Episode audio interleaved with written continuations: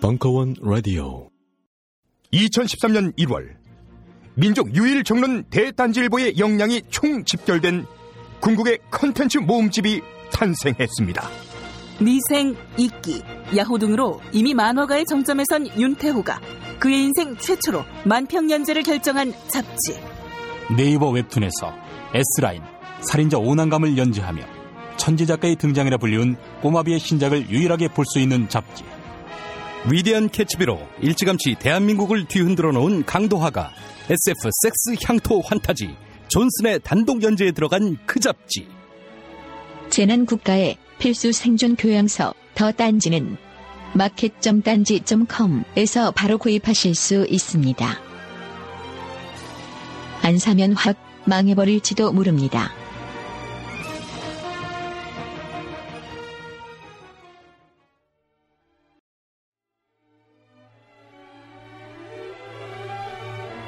철학박사 강신주와 문학수 기자의 철학적 클래식 읽기에 대한 즐거움.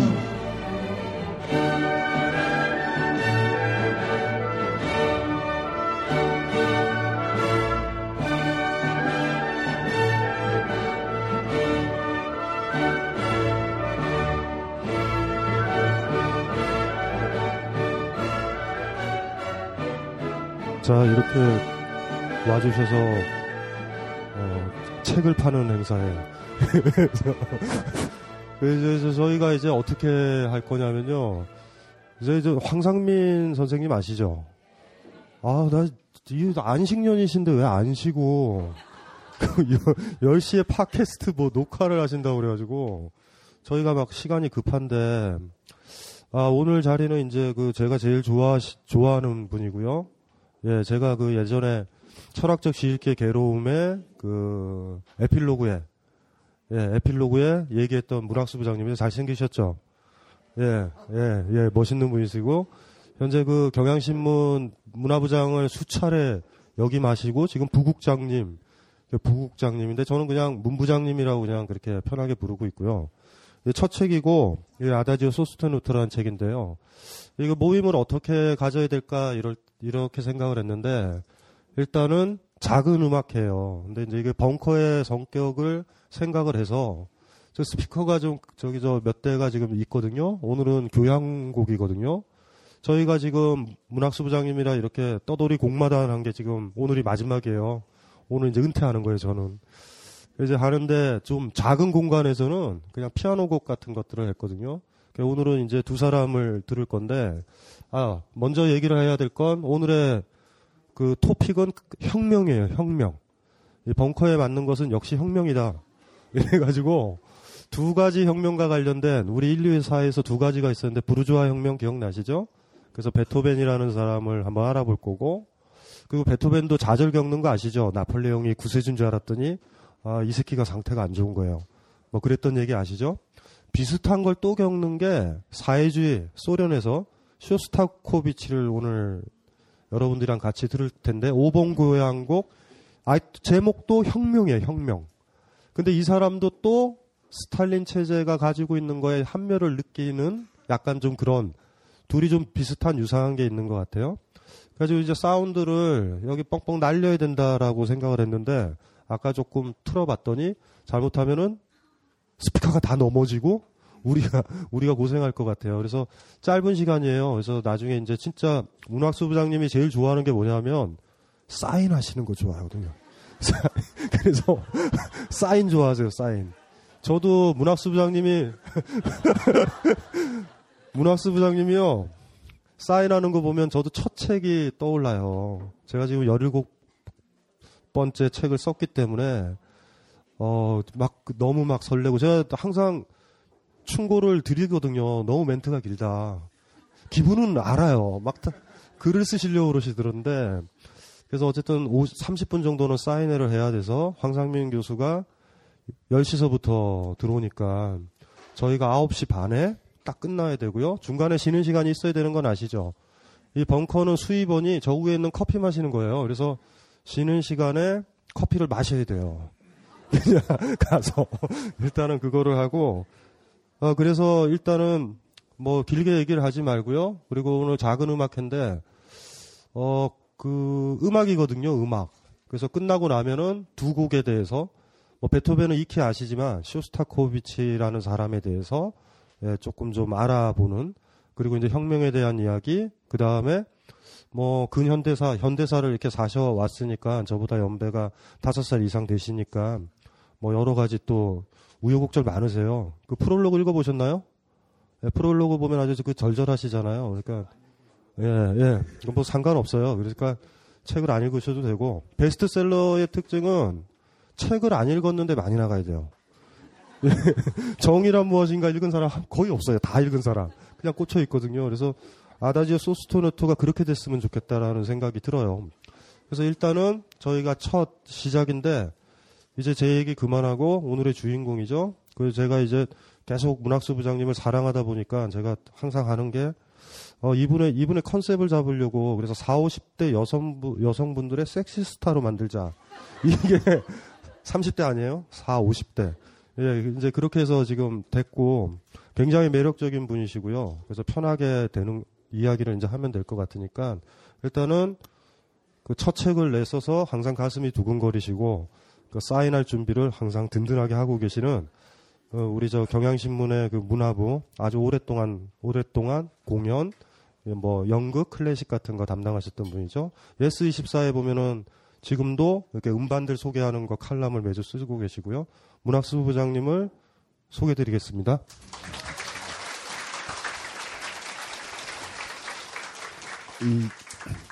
소개드리겠습니다. 이 멘트가 굉장히 어색해요. 그냥 자연스럽게 넘어갔으면 좋겠는데 조금 전에도 이제 강신주 선생도 얘기했지만 이 지난달이 아니죠. 이제 벌써 4월이니까 2월 25일 날 공교롭게도 이제 이 박근혜 정부가 출발하는 날입니다. 그날 제 책도 나왔습니다. 25일 날 판권에 보면 이제 발행일이 2월 25일로 적혀 있습니다. 책을 내고 첫 책을 내고 처음 써보는 책입니다. 그동안 이제 뭐 기사나 칼럼이나 뭐 어디 뭐 이 외부에서 청탁받은 연재글 이런 건 많이 써봤는데 이 책을 써본 거는 처음입니다. 그리고 제가 지난번 그 독자와의 대화에서도 얘기를 했는데 저희 세대는 책을 쓴다는 것에 대해 가지고 그 어떤 이 지나친 과도한 어떤 도덕적 신중함 이런 것이 좀 있는 세대입니다. 책이라는 건 이제 아무나 쓰면 안 되고 여기도 있네. 그런 지난번에 봤던 친구들 이렇게 얼굴 기억나요. 예.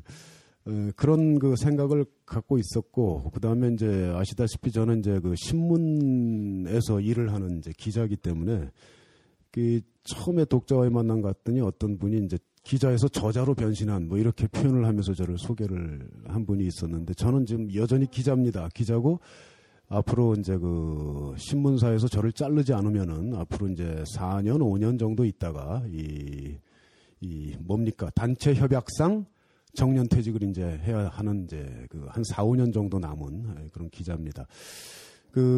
책을 쓰고, 독자들과의 만남을 갖는다는 건 생각을 못 하고 있었는데, 출판사에서 또 이 자리는 우리, 강 선생이 아마 주도해서, 이렇게 이 자리를 이렇게 메이드한 걸로 그렇게 알고 있습니다.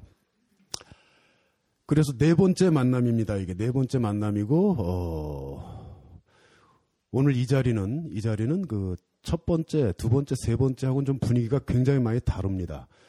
사실 이 자리에 딱 서니까요. 여기는 이제 강 선생 나와버리죠. 저는 이제 상당히 좀 어색한, 이게 굉장히 쫙 벌어져 있어요. 벌어져 있고 어떤 느낌이냐면은 지금 무대에 오른 배우, 연극 배우 같은 느낌이 제가 지금 좀 드는데 이게 약간 프로시니엄 형태고 이게 좀 올라와 있죠. 연극 무대처럼.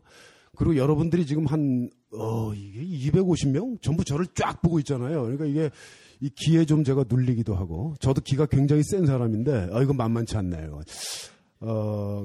이 배우들이요, 연극 배우들이, 이 무대에 섰을 때 심정을 제가 조금 알 것 같습니다. 이렇게 굉장히 제가 빨가벗고 있는 느낌 같은 게 지금 좀 있어요. 이 굉장히 어려운 자리구나라는 생각이 들고, 지금까지 독자의 만남을 제가 잠시 이렇게 좀 한번 복기를 한번 해보겠습니다. 첫 번째 만남은 이화여대에 있는 모모 아트하우스라는 영화관에서 그 독자들하고 만났죠. 그건 그 제 자리라기보다는 영화 시사회였는데 그 영화 시사회에 가서 영화에서 음악이 굉장히 많이 나오니까 그 음악에 대해서 좀 이렇게 뭐 그 구라를 좀 풀어달라 뭐 그래서 가서 이제 베르디에 대해서 조금 구라를 풀다가 그냥 이렇게 왔습니다. 왔는데 그 상황은 저한테는 크게 의미 있는 상황은 아니었습니다. 아니었고 영화 자체도 제가 그렇게 썩 마음에 들지 않았고요. 그래서 갔다 오긴 했는데 저한테 이렇게 크게 좀 나한테 좋았다, 추억이 될 만하다 이런 느낌을 주지는 못했습니다. 두 번째부터 제가 조금 이제 재미가 들리기 시작했습니다. 두 번째가 홍대 앞에 있는 이제 그 에디토리얼, 그 편집자들, 출판사에 다니는 편집자들이 많이 오는 카페였는데 조그만 카페입니다. 그 카페에 한 30명이 모여서 이렇게 역시 똑같이 강 선생하고 저하고 앉고 음악을 두 곡을 들으면서 얘기를 나눴습니다. 그때 들은 음악이 뭘 들었지? 생각났어요. 말러의 심포니 5번을 들었고요. 그날 5번의 4악장 들었고 그다음에 이제 골드가 연주한 바하의 골드베르크 변주곡을 그날 사실상 첫 번째 독자의 만남이죠. 그날 들었습니다. 그리고 굉장히 그 분위기가 따뜻했던 걸로 제가 기억을 하고요.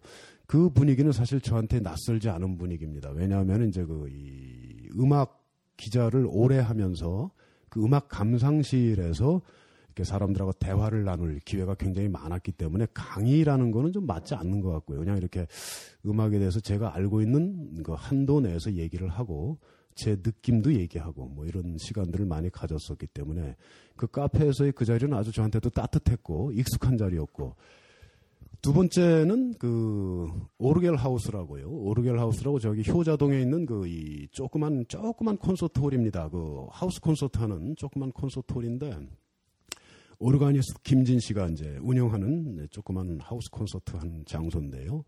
거기 갔을 때 그게 이제 언제였죠? 며칠 됐나? 한 3일? 4일? 3일 됐죠. 예. 3일. 사람이 점점 느는 거예요. 처음엔 30명이었는데. 그날 갔더니 이제 한 70분이 와 계십니다. 70분이 와 계셔서 그날 들었던 음악은, 그날 무슨 음악을 들었나? 그날 쇼팽 발라드 1번이랑. 그렇지. 예, 이게 생각나네요. 정말 잘 잊어버립니다. 돌아서면 제가 바로 잊어버리는 스타일이어가지고, 기자 생활이라는 게 또 그렇습니다. 오늘 쓸 기사만 생각하는 게 기자여가지고 어제 쓴 기사 잊어버려야 됩니다. 그거 다 집어넣고 있다가는 머리가 터져서 못 살거든요. 그게 막 20년 정도 기자 생활 하다 보니까 그게 좀 습관화된 것도 있고 쇼팽 발라드 1번 그 다음에 이제 무스르그스키의 전람회의 그림을 며칠 전에 4일 전에 한 70분 정도 모여서 같이 들었습니다. 자 그래서 이제 마지막으로 이제 오늘이 마지막인데. 이게 홀이 크다는 거예요. 홀이 크고 음악 감상실하고는 좀 다른 형태다. 강 선생이 제안을 했습니다. 음악을 센 거를 틉시다라고 제안을 했습니다. 좀 강력한 음악을 좀 틀을 필요가 있겠다. 많은 분들이 오시기 때문에 그래서 강 선생이 굉장히 많이 얘기한 걸로 알고 있습니다. 이 음향 부분이라든가 이런 걸 신경 써가지고 오늘은 그래서 어떻게 보면은 좀 힘들 수도 있는 음악을 듣게 될 것 같습니다. 테마를 이제 아까 강 선생이 얘기했죠. 혁명 이렇게 잡았는데 사실 저는 이런 방식을 좋아하지는 않습니다. 개념을 잡아놓고 음악을 듣는 거를 저는 좋아하는 편은 아닌데 저는 음악을 들을 때 너무 생각하지 말고 가슴으로 들어야 된다라는 입장을 갖고 있는 사람이거든요. 가슴을 열어놓고 들어야지 자꾸 생각을 하면서 음악을 들으면 이게 음악이 들어오질 않습니다. 자기한테. 요즘은 이따가 제가 쇼스타코비치 얘기를 할 때 뭐 그 얘기 할 텐데 제가 쇼스타코비치를 굉장히 좋아하게 된 거는요.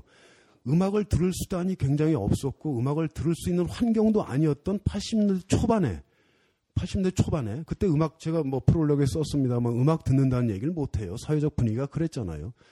그때 쇼스타코비치 1번을 아주 요만한 카세트 테이프 있죠. 그걸로 일본 교향곡이 아니고 5번 교향곡을 수없이 들었어요. 수없이. 한 200번 들었을 겁니다. 그래서 이 카세트 테이프가 사망했습니다. 더 이상 들을 수 없어요. 그 과정에서 저는 쇼스타코비치 교향곡 5번을 어떻게 했겠어요? 외워버렸어요. 통째로. 그렇게 궁핍했기 때문에 절실하게 들었던 거거든요. 근데 요즘엔 너무 많잖아요. 음악을 들을 수 있는 소스가. 그러니까 사람들이 오히려 음악에서 점점 멀어지고 있고 음악을 향해서 자기 가슴을 활짝 여는 게 이게 굉장히 힘들어지고 있잖아요. 점점 힘들어지고 있잖아요. 그래서 저는 이제 음악을 듣고 싶어 하는 분들한테 꼭 얘기하는 게 음악은 가슴으로 들으세요. 가슴으로. 머리로 듣는 게 아닙니다. 가슴으로 들으세요. 이 얘기를 하는데 이 가슴을 열고 그 음악이 자기 속으로 들어와야 됩니다. 들어와야 되는데 오늘도 여러분들이 그렇게 좀 같이 음악을 들었으면 좋겠다는 생각을 하고 이 혁명이라는 뭐 기자들 쓰는 말로 야마라 그러는데 혁명이라는 테마로 뭐 묶으려면 묶을 수 있습니다. 오늘 우리가 처음 여러분들하고 같이 들을 곡이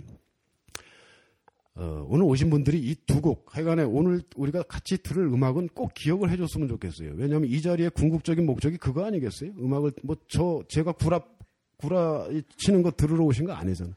네? 아니잖아요. 아니죠? 그죠? 그거예요? 강 선생 얼굴 보려고 왔어요? 아까 보니까 음흉하더라고 이 사람이. 내가 40대 50대에 무슨 스타 그런 걸 만들겠다는 거야. 그러니까 자기하고는 같이 경쟁 안 하겠다는 거야. 자기는 20대 30대라 이거지.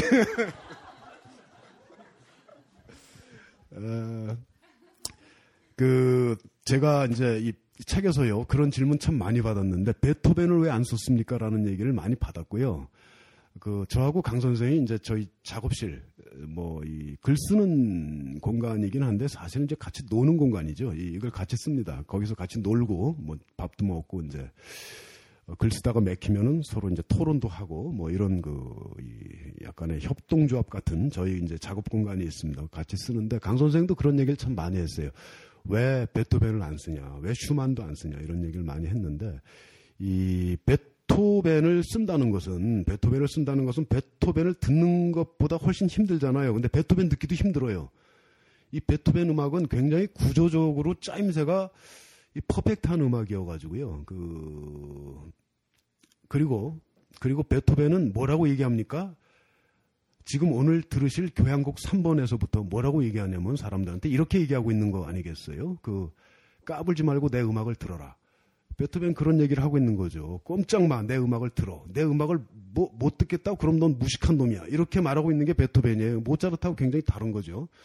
모차르트만 해도 내가 이 장면에서 이렇게 표현을 해야 사람들이 좋아할 거야. 그런 게 있잖아요. 그죠? 아, 여기서 이렇게 해야 사람들이 아, 좋아. 이렇게 반응하겠지라는 그런 작곡 의도, 어떤 작곡가로서의 태도, 이런 게 음악을 들으면 느껴집니다. 근데 베토벤은 이 한층 더 어떤 음악가, 예술가로서의 자의식이 이 사람은 굉장히 더 강해지잖아요. 강해지기 때문에 자기 음악의 이렇게 존재감을 굉장히 키워냅니다. 음악의 길이도 길어졌을 뿐 아니라 이 느리고 빠름, 그 다음에 약하고 강함의 대비, 이 다이내믹스가 굉장히 커지고요. 사람들한테 꼼짝 말고 내 음악 들어라. 까불지 마라. 떠들지 마. 들어. 이런 태도, 이런 아주 예술가적으로 굉장히 고양된 자의식을 보여주는 음악가이기 때문에 그래서 이 베토벤을 들으려면 베토벤의 심포니 하나를 이렇게 들으려면 약간의 마음의 준비가 필요합니다. 물론 1번, 2번은 그렇지 않습니다. 1번, 2번은 앞 시대의 스타일을 따라가고 있는 거기 때문에 그렇지 않은데 오늘 들으실 3번부터는요. 이게 좀 부담스럽습니다. 그래서 항상 마음의 준비를 하고 자, 오늘은 베토벤을 한번 들어볼까? 이렇게 마음의 준비를 하고 들어야 마지막 4악장 피날레가 끝나고 나서 아주 벅찬 감동을 느낄 수가 있습니다. 베토벤 음악은 군데군데 여기 조금 저기 조금 이렇게 들을 수가 없는 음악이잖아요. 처음부터 좀 집중하고 1악장부터 집중하고 끝까지 피날레까지 갔을 때 9번 4악장 딱 들었을 때 마지막 합창도 처음부터 끝까지 다 들었을 때 그때 이렇게 막 사람을 격동시키는 이 큰 감동이 이렇게 폭풍처럼 이렇게 다가오는 게 있습니다. 베토벤 음악은 그런 힘이 있는 것 같습니다. 자, 그래서요. 그래서 자, 오늘 우리가 이제 들을 음악이 원래는 이 음악을 아무 설명 없이 듣고 그다음에 제가 좀 이 구라를 까고 그리고 들었던 음악을 다시 듣습니다. 우리가 그런 방식으로 했는데 오늘은 보니까 시간이 안 돼요. 시간이 안 되고 이 베토벤부터 음악이 길어지잖아요. 음악이 길어지기 때문에 한 악장을 듣는데 지금 오늘 여러분하고 같이 들을 악장도 보니까 14분 정도. 이 칼뱀이라는 사람이 원래 굉장히 느린 템포의 지휘자죠. 칼뱀. 이 칼뱀 얘기도 이따 잠깐 할 텐데. 근데 이 사람이 이상하게 베토벤 3번은 좀 느리지 않게, 그렇다고 빠른 거는 아니면 느리지 않게 연주를 하고 있어요. 그래서 그렇더라도 이게 한 14분 정도 소요가 되는 거기 때문에 이거를 두 번 듣다 보면 우리가 30분이 그냥 날아갑니다. 그래서 한 번만 들을 건데. 자, 이제 제가 책에서 노상 강조하고 있는 건데요. 책에서 이제 강조하고 있는 포인트가 뭐냐면은 이런 거죠. 음악을 들을 때 저는 이제 음악을 듣는 거를 이제 사람을 만나는 거다라는 표현으로 계속 얘기하고 있는 거죠. 뭐 그런 식의 표현이 나옵니다. 바하를 들을 때는 바하를 만나고, 뭐 모차르트를 들을 때는 모차르트를 만나고, 이렇게 결국 음악 듣기의 궁극은 그 예술가 자체를 만나는 것이다. 이런 얘기를 많이 합니다. 사람 얘기를 제가 많이 하고 있는 거죠. 자, 그게 결국 무슨 얘기냐면은 그 사람이라는 것은 그 개인의 내면, 개인의 개성적이고 독창적인 내면도 물론 있을 것이고요. 또 그 사람이 살았던 어떤 시대적 상황과 환경도 있을 겁니다. 그래서 개인의 삶이라는 것은 결국 사회, 역사 안에서 완성되는 거 아니겠어요? 그렇다고 해서 개인이 가진 어떤 고독한 존재로서의 자아, 이게 또 없어지는 것도 아니죠. 이 두 가지가 항상 같이 있는 건데. 그러니까 사람이라는 것은 그렇게 어떤 양면을 갖고 있습니다. 그거를 이해하면서 음악을 들으면은 이 음악이 더 깊이 들어올 수 있다. 이 얘기를 이제 이 책에서 계속 하고 있는 거죠. 그래서 이제 베토벤을 우리가 듣기 전에 여러분들이 좀 머릿속에 떠올려야 할 지점들은 이제 뭐냐면은, 베토벤이 이제 1802년에 오스트리아 빈 교회 하일리겐슈타트라는 마을이 있죠. 베토벤이 그 마을에 살고 있었습니다. 숲이 굉장히 좋죠. 그 하일리겐슈타트를 산책하는 베토벤 그림도 굉장히 유명한 게 있죠. 예. 그 숲에서 산책을 하는데 그 숲이 바로 하일리겐슈타트의 숲입니다. 나중에 교향곡 6번 전원을 쓸 때 베토벤이 그 숲을 연상하면서 쓴 거죠. 그 숲에서 들었던 새소리, 시냇물 소리 이런 걸 이제 음악으로 묘사한 게 교향곡 6번 전원이죠. 야, 근데 이 하일리겐슈타트에 베토벤이 있을 때 1802년에 그 동생들한테 보내는 편지를 쓰잖아요. 편지를 쓰는데 그게 뭡니까? 난 이제 곧 죽을 거다, 자살할 거다, 나는 죽겠다. 앉으세요. 유서를 씁니다. 하일리겐슈타트에서 유서를 쓰는데 그게 1802년이죠. 1802년인데 이 베토벤이 이때 귀가 이제 의사들로부터 진단을 받은 게 당신 귀는 이제 치유불능입니다. 이제 못 고칩니다. 점점 더 안 들리게 될 겁니다라는 진단을 받은 그 무렵이었죠. 그때 베토벤이 연애도 잘 안 되고 베토벤이 많은 여자를 좋아했는데 제가 뭐 예스24에 많이 써놨습니다. 그런 걸 많이 써달라고 그러더라고요. 그래야 사람들이 읽는다고 베토벤 뭐 연인 얘기 이런 거 많이 써놨는데 이 자리에서 그런 얘기까지 할 필요는 없고요. 연애도 안 되고 귀도 안 들리고 그리고 저는 그 생각을 합니다. 무엇보다도 아마 당시에 베토벤을 가장 강하게 올감했던 거는 자기 음악의 한계. 아, 여기에서 머물면은 안 되는데 더 나가야 되는데 이게 안 된다. 창작자로서 예술가로서의 고민. 이게 아마 굉장히 컸을 거라고 생각합니다. 사람들은 귀가 안 들린다는 것만 자꾸 얘기를 하는데 그런 것만 자꾸 얘기를 하죠. 귀가 안 들려서 절망해서 유서를 썼다 이러는데 모르겠습니다. 저는 이제 베토벤이라는 인간을 유추해 보는 겁니다. 상상해 보는 겁니다. 그것도 있었겠지만 그와 더불어서 이 고전주의적인 어법에서 이제는 탈피하고 싶은데 뭔가 새로운 음악의 경지로 나가고 싶은데 그게 쉽게 풀리지 않았던 그 시기가 바로 1802년이 아닌가 싶은 생각이 저는 드는 거죠. 그래서 베토벤이 그때 죽을 생각을 합니다. 죽을 생각을 하고 동생, 네. 멋지신 분이네. 동생들한테 편지를 씁니다. 편지를 썼는데 이거를 편지를 써서 동생들한테 전달하지는 않죠. 자기 책상 서랍에 이렇게 넣어놓습니다. 옛날 양반들은 뭐 기록하면 다 책상 서랍에 이렇게 넣어놓잖아요. 펜으로, 깃털 달린 펜으로 이렇게 다 잉크 찍어서 써가지고 이걸 아주 책상 서랍 속에 넣어놓습니다. 그래서 베토벤 살아있을 때는 이런 하일리겐슈타트의 유서가 있다는 게 드러나질 않았죠. 베토벤이 죽고 나서 사람들이 유품을 정리하는 과정에서 보니까 1802년에 썼던 편지 형식의 유서가 이제 나온 거죠. 아, 그래서 베토벤이 이때 이랬구나. 그래서 음악사가들이 1802년의 유서 이전과 이후를 기점으로 베토벤 음악 양식의 변화를 읽어내면서 음악학자들 하는 일이 그런 거잖아요. 예. 그러면서 베토벤 중기, 미들에이지, 이 시기가 이제 하일리겐슈타트 유서 이후에 이제 시작됐다. 이런 그 음악사적 정리가 이루어지는 겁니다. 그리고 그 지점에서 나오는 음악이 뭐냐. 하일리겐슈타트 직후에 유서 직후에 나오는 음악이 실내악곡으로는 이제 바이올린 소나타 9번 크로이처 이게 나오는 거죠. 유서 직후에. 그 다음에 교향곡으로 나오는 게 교향곡 3번입니다. 3번 에로이카 영웅. 자, 베토벤이 개인적으로는 그런 상황에서 작곡한 게 에로이카 3번 교향곡이고요. 그리고 베토벤은 정치적으로 공화주의자였잖아요. 그렇죠? 공화주의자였죠. 이 베토벤은 공화주의적 영웅. 그러니까 가난한 사람들에게 꿈을 가져다 줄 수 있는 어떤 영웅을 굉장히 갈구했던 사람입니다. 본인이 서민 집안 출신이기도 하고 음악가들 중에서 이 가난한 집안 출신들이 좀 있는데 하이든이 가난했죠. 하이든 아버지가 목수였습니다. 목수. 브람스 아버지도 가난했어요. 브람스 아버지는 시골 악단의 오브리 약사라고 보면 됩니다. 콘트라베이스를 연주하던 오브리 약사였습니다. 그 이름이 별로 없던 삼류 악사. 이게 브람스의 아버지였습니다. 가난한 사람들 많죠. 음악가들 중에. 또 누가 있나요? 무소르그스키도 집안이 어려웠습니다. 굉장히 많은데, 베토벤도 독일의 본에서 태어났는데, 집안이 별로 유복하지 못했고, 그래서 조금 전에 말씀드렸다시피 이 서민들을 위한 어떤 영웅을 굉장히 갈구했던 사람이고요. 베토벤의 머릿속에는 어떤 영웅상이 있었느냐 하면은 프로메테우스라는 사람이 베토벤 머릿속에 굉장히 강하게 자리 잡고 있던 어떤 영웅의 이상형이었습니다. 프로메테우스. 1800년에 유서 쓰기 2년 전에 그 프로메테우스의 창조물이라는 발레 음악을 작곡하기도 하죠. 거기 보면 그 유명한 영웅 모티브가 이렇게 나옵니다. 그걸 굉장히 갈구했었는데, 자, 이 1800년 이 무렵이면 말이죠. 유럽에서는 나폴레옹이 영웅이던 시대였잖아요. 나폴레옹. 자, 이 프랑스 대혁명이 1789년에 시작이 되죠. 그 해에 끝난 게 아니죠. 계속 진행이 되는 거죠. 그래서 국민공예파가 말하자면은 그 공화주의적 정부가 들어섭니다. 국민공예파인데 그게. 그러다가 이 혁명기라는 것은 굉장히 막 이 정신 없잖아요. 그 혁명이 뭐 금방 이렇게 딱 한 방에 끝나는 것도 아니고.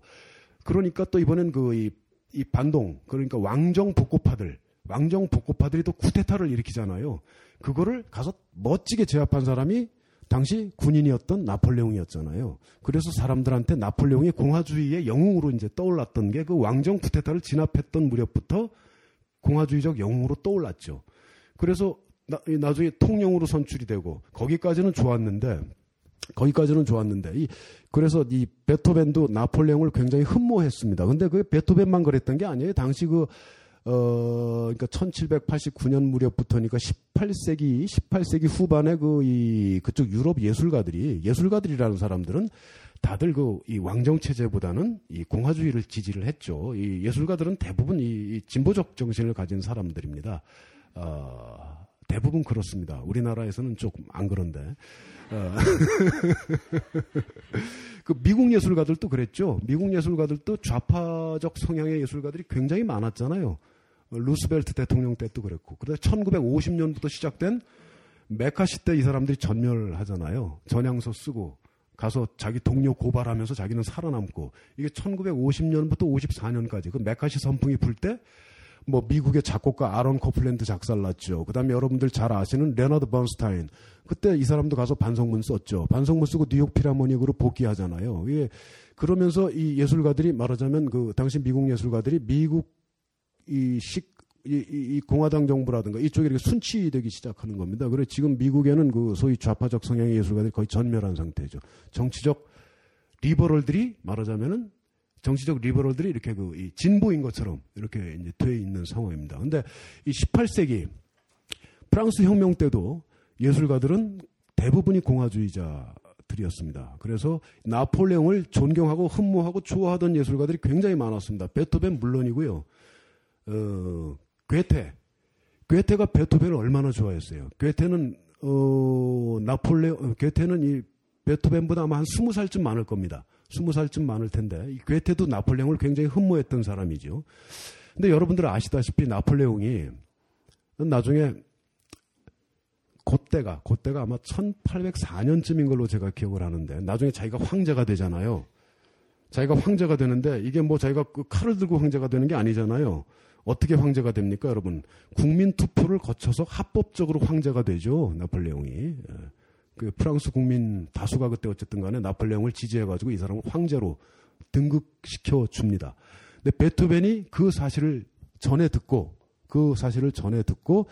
교향곡 3번의 악보에 처음에 뭐라고 썼어요? 보나파르트. 베토벤에게 헌정하려고 그러던 음악이죠. 보나파르트 이렇게 썼다가 그 소식을 듣고 나폴레옹이 황제가 됐다는 소식을 듣고 이 보나파르트라는 글자를 북북 지워버립니다. 그래서 이 곡이 어떻게 되나요? 베토벤이 다시 적죠.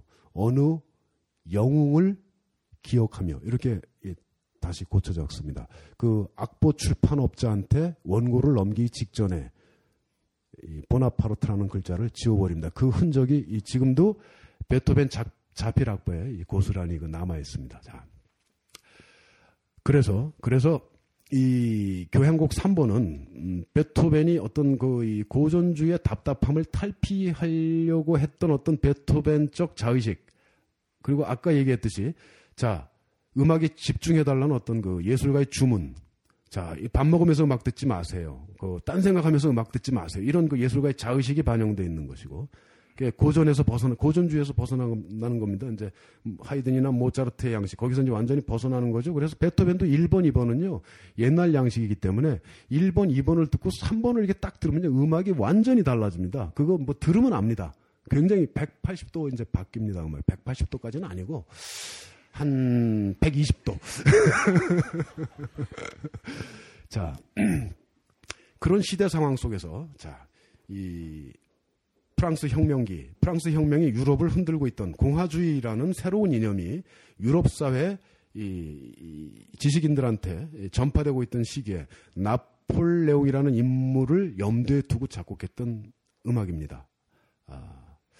그리고 베토벤의 예술가적인 자의식. 이제 음악이 가야 될 길이 바뀌었다. 이렇게 가야 된다, 음악이. 이전엔 이렇게 갔지만 지금부터는 음악이 이렇게 가야 된다라는 어떤 음악적 선언, 예술적 선언 이런 게 이제 담겨 있는 음악입니다. 얘기 너무 길게 하면 안 되기 때문에요. 여기까지만 얘기를 하고 자 오늘 여러분들이 베토벤 3번 에로이카 중에서 그 2악장인데 2악장은 그 장송입니다. 장송이에요. 참 내가 안경만 올리면 웃어. 집에서 아빠도 그럴 텐데 말이에요. 지금 2번째 보는 친구들이에요. 얼굴이 벌써 나직었어요.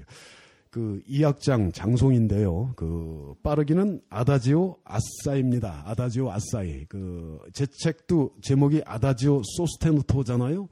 이 아다지오라는 건 느리게라는 뜻이죠. 여러분들 다 아시죠. 이 소스테누토라는 건 이제 한음을 깊게 눌러서 이 여음이 생기게 이게 피아노로 얘기하자면은 꽝 하고 짚어가지고 뒤에 여음, 길게 이어지는 여음이 생기게 그렇게 연주하라는 뜻입니다. 근데 지금 들으실 베토벤의 교향곡 3번 에로이카의 2악장은 아다지오 아싸입니다. 이 아싸이가 뒤에 붙는 경우가 많죠. 가령 이제 리스트의 피아노 협주곡 2번에도요.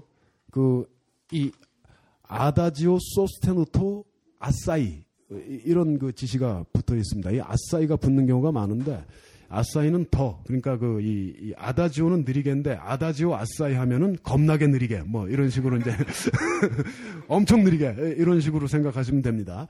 자, 뭐 여러분들이 글을 읽을 때 항상 중요한 건 뭡니까? 그 한 패러그랩의 첫 문장을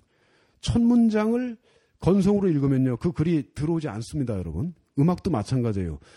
어떤 악곡이나 악장을 우리가 들을 때 항상 중요한 거는 서주, 첫 번째 주제, 두 번째 주제 이게 어떻게 펼쳐지는가 그 부분에 집중해서 이 첫 문장을 놓치는 겁니다. 여러분은 자 여기선 지금 이 겁나게 느리게 이 장송에서는 처음에 저음의 현악기들이 빰빠밤 빰빠밤 빠밤 빰 이렇게 현악기들이요, 저음 현악기들이 뭐 첼로, 더블 베이스 이런 현악기들이 이 지금 제가 연주했던 멜로디를 이렇게 연주한 게 아니라 입으로 흥얼거렸던 이 멜로디를 연주를 합니다. 이제 그건 뭘 생각하시면 되냐면은, 자, 장송이라 그랬잖아요. 그러니까 이 악장에서 얘기하고 있는 건 뭐냐면 영웅의 죽음이거든요. 영웅의 죽음입니다. 실제로 그 미국에서 그 프랭클린 루스벨트 대통령이 이 세상을 떠났을 때 구세비츠키라는 지휘자가 이 베토벤 3번의 2악장 장송을 조가로 연주를 했었죠. 예. 자, 그 첫 번째 저음의 현악기들이 그 상여, 그 우리나라 말로 상여지만 거의 관이겠죠. 관이 그 영웅의 죽음이니까 굉장히 장엄합니다. 베토벤이 상상하던 영웅은 그 프로메테우스적 영웅이거든요. 그러니까 굉장히 장엄한 장례식에서 자, 이 관을 메고 나가는 그 무거운 발걸음을 연상하시면 됩니다. 그게 첫 문장입니다. 이 악장의 첫 문장.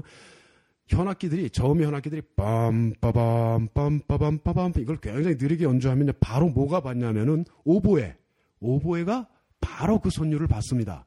자, 요게 첫 문장이거든요. 이 첫 문장을 잘 생각하면서 14분입니다, 여러분. 조금 지루할 수 있습니다.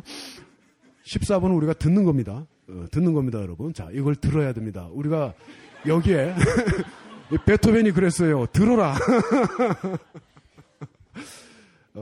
우리가 이제 이렇게 모인 이유는, 자, 음악 듣기 위해서 모인 거죠, 여러분. 그죠? 음악 듣고 싶죠? 다 듣고 싶잖아요.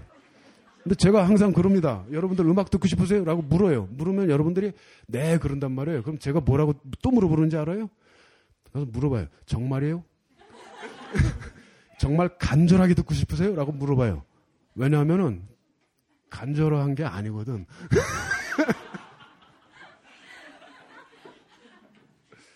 여러분, 간절하게 한번 원해보세요. 음악을 간절하게 듣고 싶어서, 이제 그게 어려워요. 간절하게 뭔가를 소망한다는 게 지금 너무 어렵습니다. 우리가 사는 세상이 그래요. 이 가짜 욕망으로 우리가 지금 꽉 차 있기 때문에 이 진짜 자기 욕망, 자기가 간절하게 소망하는 걸 갖기가 굉장히 힘든데, 음악을 한번 간절하게 들어보세요. 알았어요. 예, 베토벤. 이제 그만. 저 나중에 보면 아시겠지만, 몸도 사실 많이, 좋지 않으세요. 그래가지고. 제가 내장이 좀 안 좋아요. 네. 그래가지고, 저쪽에 이제 우리 쇼스타코비치 할 때는 제가 다 해야 돼요. 지쳐서 약간 좋으세요. 그러니까, 지금 막 달리셨어요? 이게 저기 좀 쉬어야 되는데. 그래서, 미리 이제 조금 더 덧붙여주면, 이제 음악사 쪽으로 혁명이고, 그 다음에 이제 부르주아 혁명, 공화주의, 그 혁명에 대한 같은 얘기다, 그 얘기를 했고, 베토벤에 대해서 그런 얘기를 많이 하죠. 그러니까, 음악에 대해서 제가 조금 이제 철학자로서 조금 좀 덧붙이면, 이게 언어 같은 경우는, 우리가 어느 나라를 가면은, 단어도 외우고, 뭣도 하고, 막 이렇게 배워야 되잖아요. 근데 사실 음악이라는 거는요, 어떤 사람 이렇게 만나서 막 이렇게 소리 내고 막 발자국 띄고 화내고 막 그릇 딸깍딸깍 거리면 화났다라는 거 알거든요. 그래서 사실은 가장 쉬운 게 사실은 음악이고 리듬이에요, 사실은. 그래서 제가 여행 가는 사람들한테 해야 공부하지 말라고 그러거든요. 음악만 많이 듣고 가라. 그것만 들으면 밥은 굶지 않아요. 그러니까 저 사람이 화나 있을 때는 괜히 말 시키면 안 되죠. 말도 못하면서. 기분 좋을 때 어디 뭐 얘기를 하면 도와주죠.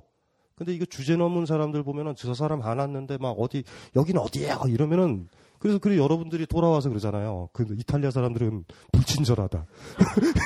눈치가 없어서 그래요. 그래서 예를 든다면 꼬맹이랑 어머니가 왜 소통이 돼요? 아이가 언어를 모르는데 아이의 모든 소리가 음악이잖아요. 그래서 아까 머리도 듣지 말라라는 게 사실 그런 거거든요. 그래서 바벨탑 이전에 아마 어떤 언어가 있었으면 음악일 거예요. 그래서 그거 까먹지 마셔야 되거든요. 우리가 그래서 공포 영화만 보더라도 음향이 없으면 아무 의미도 없죠. 그러니까 소리라는 건 굉장히 강한 거고요. 그리고 또 하나가 이 귀로 듣는다라는 거는요, 굉장히 묘한 거죠. 그러니까 뭐냐면 나한테 붙어 있는 거죠. 나한테 붙어 있단 말이에요. 눈은 멀리 떨어져야지 우리가 보거든요. 그러니까 우리가 책 읽고 지적인 활동하는 건 좀 거리두기 활동이에요. 반면에 이 음악은요, 이 안으로 들어와야 되거든요. 그러니까 멀면 멀수록 안 돼요, 이게. 그래서 우리가 이제 막 사운드 생각하는 거고, 그래서 아까도 얘기했지만, 뭐, 우리 문학수 부장님이 얘기했잖아요. 마음을 열고 들으라. 이거 더럽게 힘들어요, 진짜. 그런 얘기 들어봤죠? 편이 있어. 그래서 어떤 어른이 그러잖아. 편이 있어. 편이. 이게, 요게 한번 딱 맞춰줘야 되거든요. 그래서 이제 지금 저희가, 이게 사실 이거, 이 베토벤을 하면서, 아까도 얘기했지만, 지금 염두에 두는 거, 그리고 또 소리가 커야 된다. 교향곡은 이 근대 시민사회가 오면서 만든 블록버스터 음악이거든요, 사실은. 그러니까 굉장히 큰 소리죠, 인위적으로 내는. 뭐 개인의 한 작곡가의 영혼은 독주의 곡들 있죠. 뭐 피아노라든가 이런 거에 있고. 그래서 사실 베토벤을 딱 보다 보면 1번서부터 9번으로 가면 갈수록 블록버스터가 더 세지죠. 매트릭스 1보다 2가 더 세야 보잖아요. 그러니까 막 쭉 가요. 그러다 보니까 음향을 좀 신경을 좀 많이 써야 되겠다. 그래서 똑같은 얘기를 또 드리는 건데요. 여기 못 들으실 수도 있어요. 14번 진짜 공포의 시간일 수도 있거든요.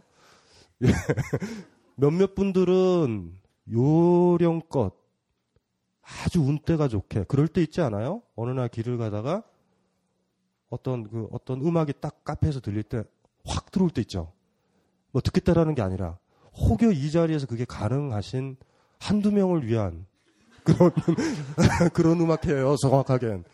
근데 여러분들은 이제 문학수 부장이 나이도 계시고 이러니까 음악이 다 끝난 다음엔 다 이렇게 음악에 맞은 것처럼. 뭔지 알죠? 네, 그렇게 해줬으면 좋겠고. 아까 우리가 시험을 했는데요. 사실 앰프가 그닥 좋은 상태는 아니에요. 아니지만 소리는 커요. 일단은 큰 걸 지향하자. 자, 지금서부터 14분간 장송. 예, 이걸 한번 들어보도록 할게요. 자, 시작하죠.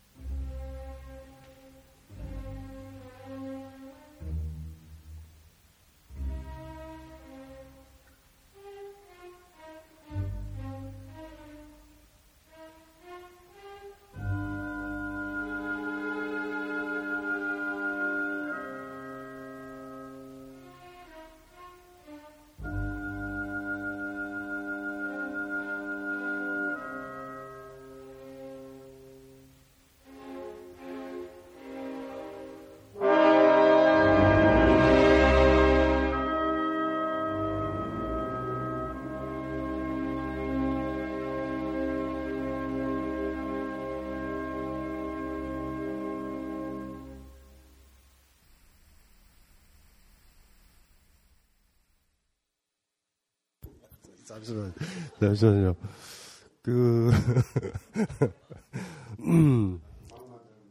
예. 예.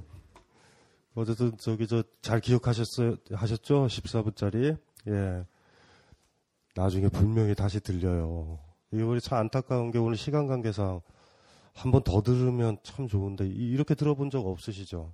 이게 음향시설만 더 좋아서 그냥 우리 그냥 심장으로 그냥 막 날라 들어오게 들어야 되는데, 사물놀이 같은 거 CD로 들으면 아무 의미 없다라는 거 아시죠? 그 현장에 가보면 막 심장으로 들어오잖아요. 이게 베토벤의 이런 그 소리들을 제대로 이제 음향으로 하면 여러분들이 스스로 통제를 못해요. 그냥 막 밀려 들어와 버리거든요. 이제 그렇게 좀 이제 좀 못했던 거, 예, 그렇게 어쩔 수 없어요. 예, 이 여러분들이 쉬는 시간에 1층에 올라가서 커피를 많이 사드셔야 앰프를 좋은 걸로 바꿀 수 있다라는 거. 이게 그래서 저희가 잠깐 쉬고. 우리 이제 문 부장님이 처음에 막 달리셨거든요. 막 달렸는데 좀 걱정이 항상 돼요. 어쨌든 다음에 쇼스타코비치는 러시아 혁명과 관련된 얘기인데 이건 진짜 좀 우리와 좀 많이 관련된 이야기일 거예요. 그러니까 아무래도 우리가 이렇게 그 분단도 되고 이 사회주의권의 자장이 상당히 크고 아직도 유일한 분단 국가잖아요. 사실 어떻게 보면. 그런 거 이제 생각을 해보시면 되고. 다음에 우리가 할 쇼스타코비치는요, 굉장히 여린 사람이거든요. 여린 사람인데 스탈린 체제하에서 사회주의 혁명에 버금가는 그런 교향곡을 지어라 이러는데 예술가가 그게 안 되잖아요. 그러다 보니까 막 이렇게 검열 거치다가 우리가 5번 듣는 혁명이라는 게 굉장히 슬픈 교향곡이에요. 1번 1악장에 가보면은 소련 군가 같은 게 막 나와요.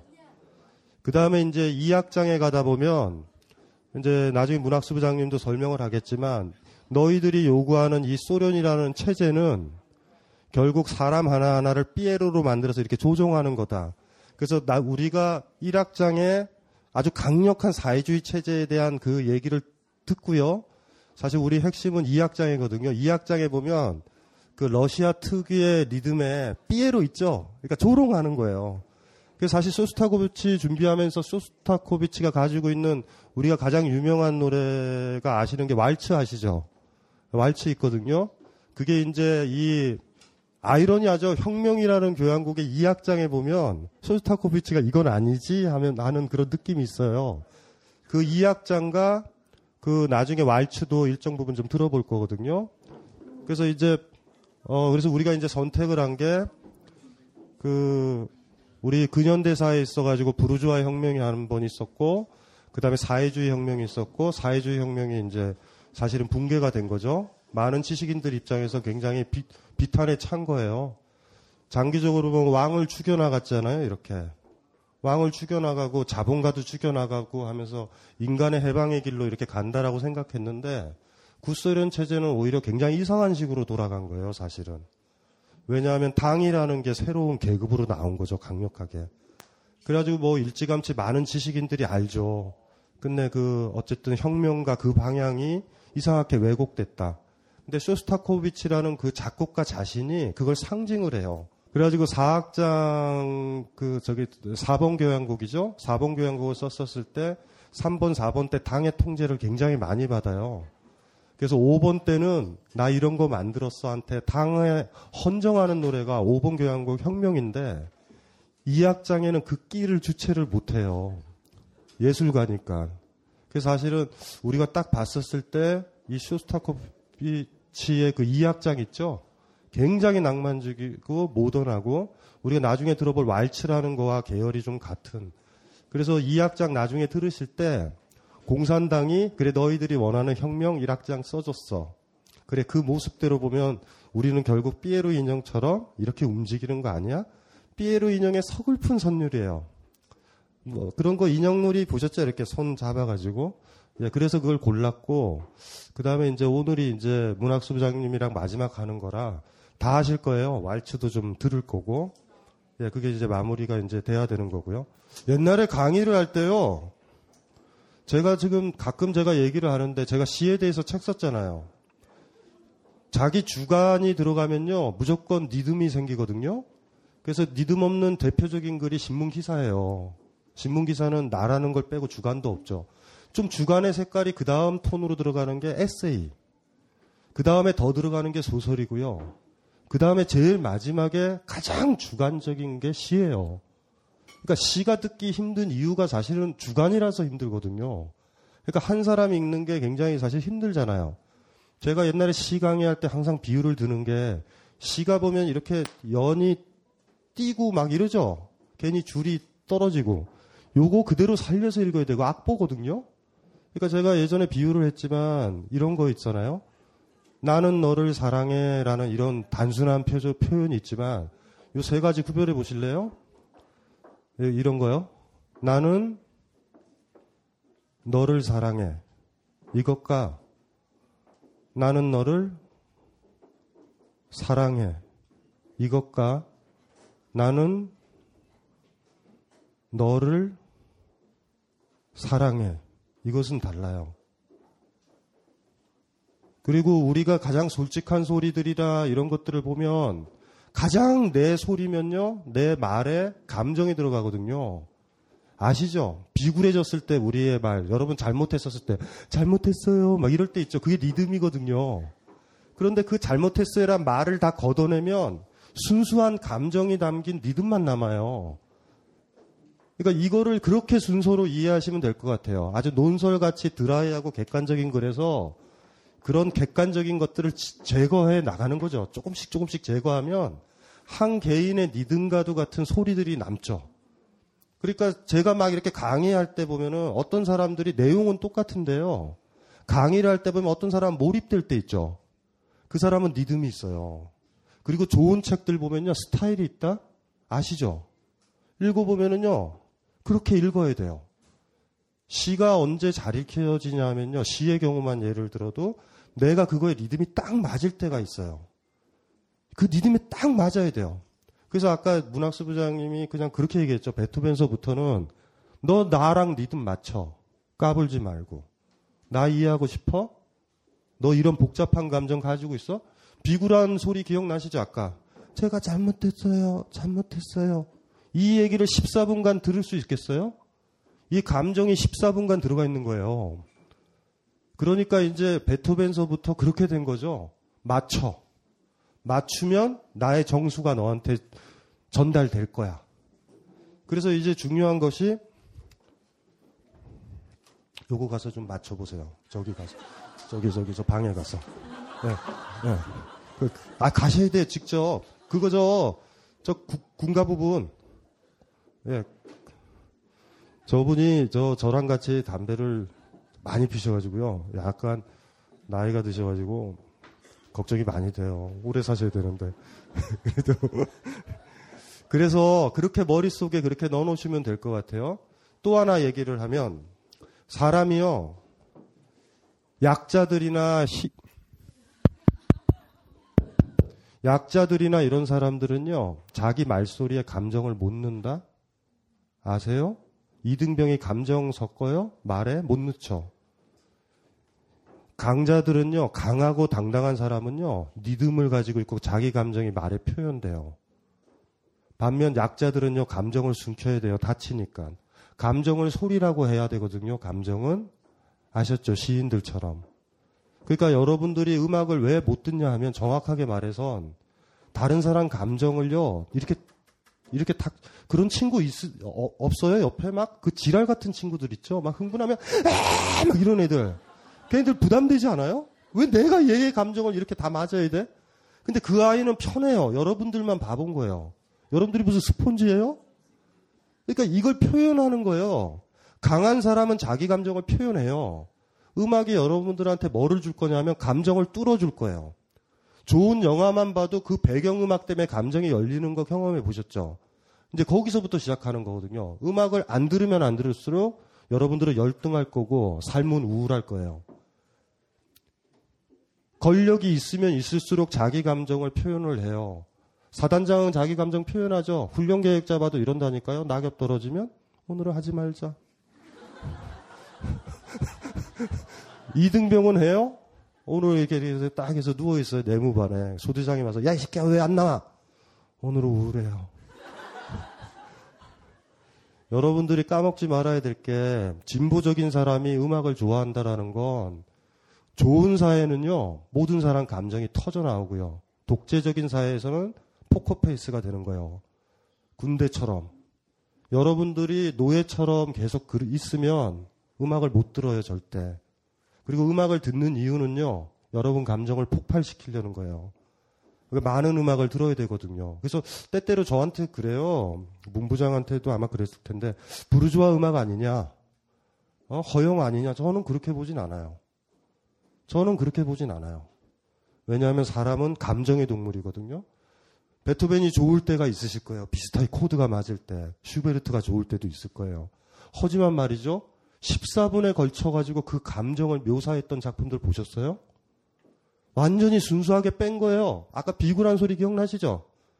이거 이 음악으로 이 비굴함의 느낌이란 말이에요. 이게 요 리듬이 요걸 14분을 한 거예요. 어떤 테마를.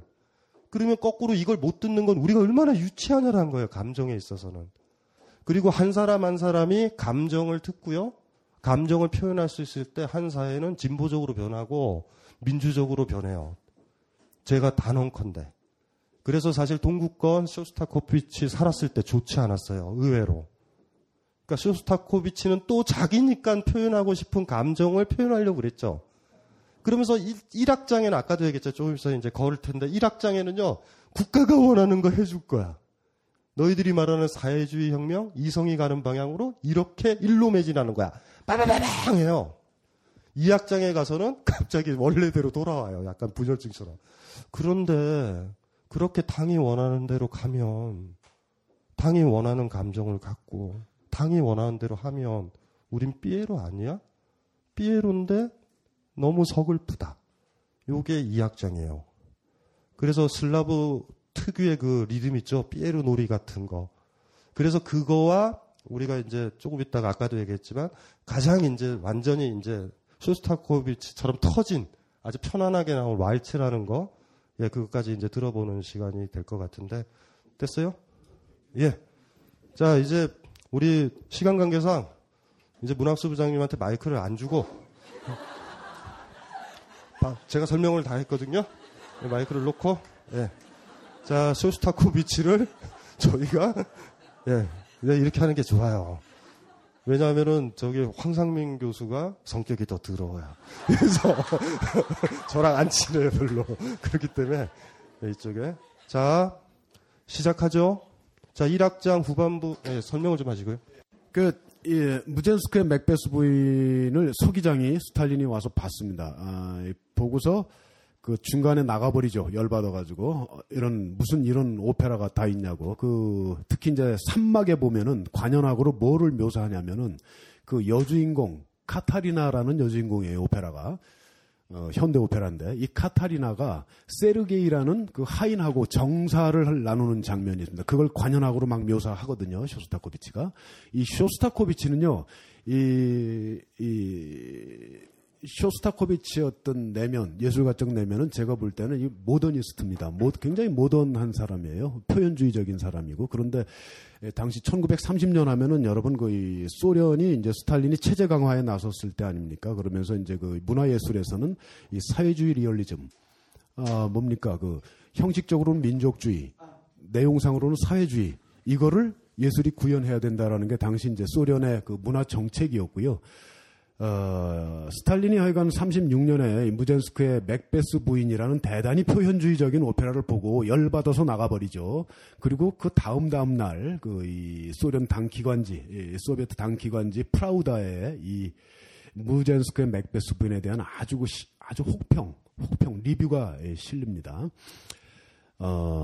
이제 다 아시는 분들이 있을 거예요. 음악이 아니라 황당무계라는 그런 그 제목으로 이렇게 리뷰가 실리고요.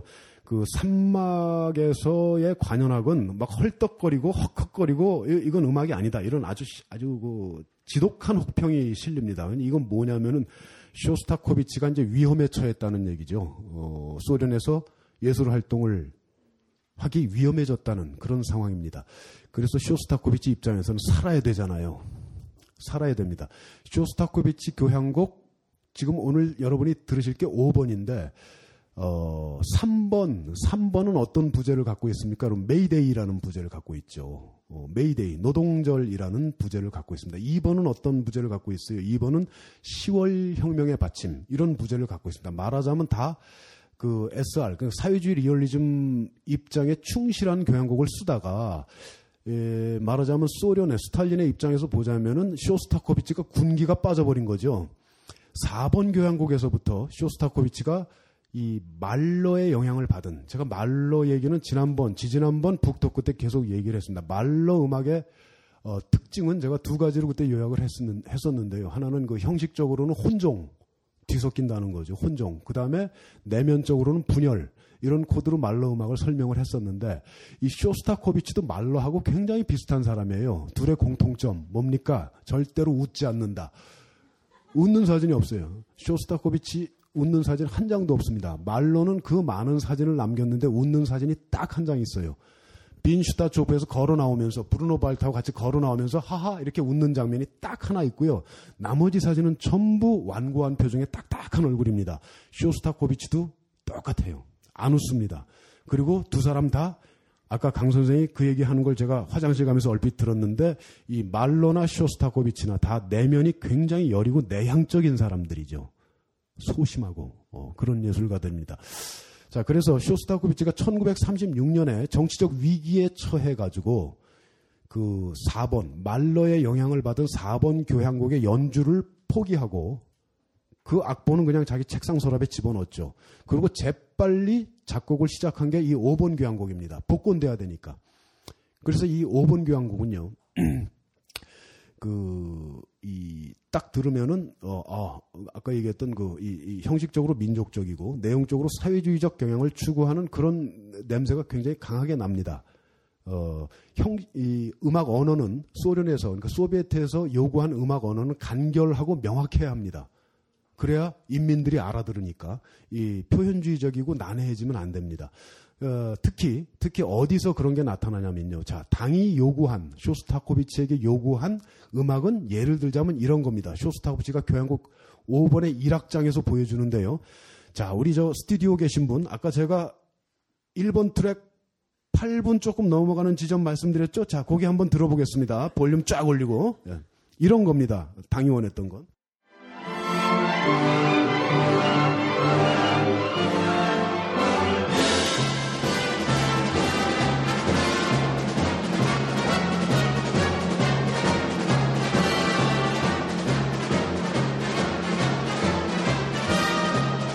예, 됐습니다. 오케이. 예, 됐습니다. 이런 사회주의적 진취성, 이런 거를 요구를 받았고, 쇼스타코비치는 충실히 그 요구에 따른 작곡을 이렇게 해냈습니다. 그래서, 복권이 됩니다. 복권이 되고, 이게 37년 혁명 20주년 기념식에서 연주가 되고요. 쇼스타코비치는 이제 다차라 그러죠. 별장도 한 채 생기고, 뭐 이렇게 다 옛날 소비에트 예술가들은 당에서 월급 받았잖아요. 그 다음에 보너스도 당에서 받았잖아요. 쇼스타코비치 역시 마찬가지였습니다. 그런데 이 음악이 저런 느낌으로만 처음부터 끝까지 갔다면은 이 곡은 더 얘기할 필요가 없겠죠, 여러분. 그렇죠. 그럼 뭐가 됩니까? 어용음악이 되는 거죠. 그러면 어용음악이 되는 거예요. 자. 그래서 아까 강 선생이 얘기한 이 악장을 우리가 들어보는 겁니다. 이 악장은요, 스케르초 악장입니다. 스케르초 악장은 템포가 빨라요. 빠른데, 이 스케르초라는 건 무슨 뜻입니까? 여러분, 농담이죠, 농담. 베토벤의 교향곡에도 스케르초 악장이 많이 들어갑니다.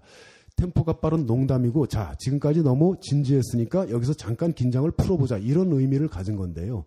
이 쇼스타코비치는 이 당시에 자기의 내면을 이 악장, 스케르초 악장에서 드러냅니다. 이 스케르초 악장은 쇼스타코비치 입장에서 보자면은 그냥 농담이 아니고 굉장히 뼈 있는 농담이 됩니다. 이 악장 스케르초. 이 어릿광대를 연상하면 됩니다, 여러분. 이 빠른 2악장을 들을 때 1악장에서 이런 군가풍의 어떤 진취성, 소련 군대와 같은 긴장감을 보여줬다면은 쇼스타코비치는 2악장에서 다시 자기 자신으로 돌아옵니다. 그래서 지금 나는 이런 상태다. 라는 어떤 풍자적인 조크를 던지고 있습니다. 그래서 음악을 들으면요, 여러분들이 어릿광대의 몸짓이 금방 연상이 됩니다. 자, 이렇게 줄 인형들 있죠. 줄을 잡아서 이렇게 막 조종하는 인형들. 그 줄 위에는 누가 있습니까? 당이라는 손이 있겠죠. 자, 그런 쇼스타코비치라는 음악적 화자의 입장을 여러분들 이 악장, 스케로초 악장에서 이 맛볼 수가 있습니다. 요거는 5분 정도 되거든요. 전 악장을 다 들어보겠습니다.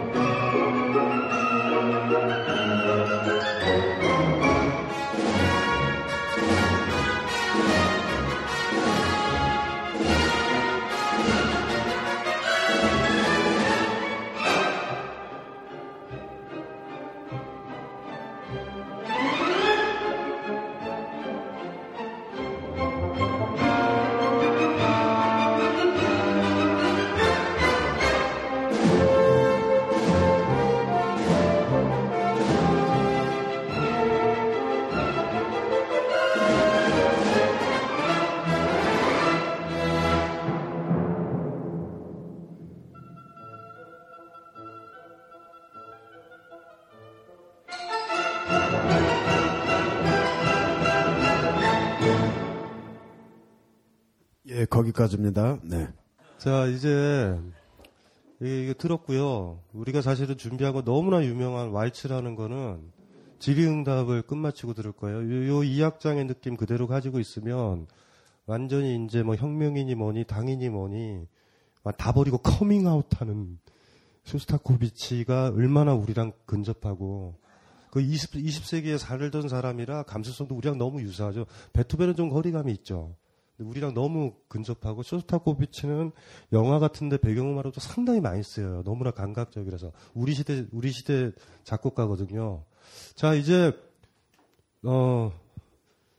문학수 부장님이 제일 좋아하는 질의응답 시간이 드디어 다가왔습니다. 자 참고로 어떤 분이 저한테 문학수 부장님 책을 사서 저한테 선물을 줬어요. 그쵸? 어디 계시죠? 아니요, 저 어디 계세요? 이게 저한테 선물 주신 분. 이거 제가 받으면 제가 마음대로 해도 되나요? 아, 그러면 안 되지. 선물 받은 걸 또 선물하는 사람은 나쁘지 않아요. 아, 그렇구나. 그러면 그 문학수 부장님 책으로 처음에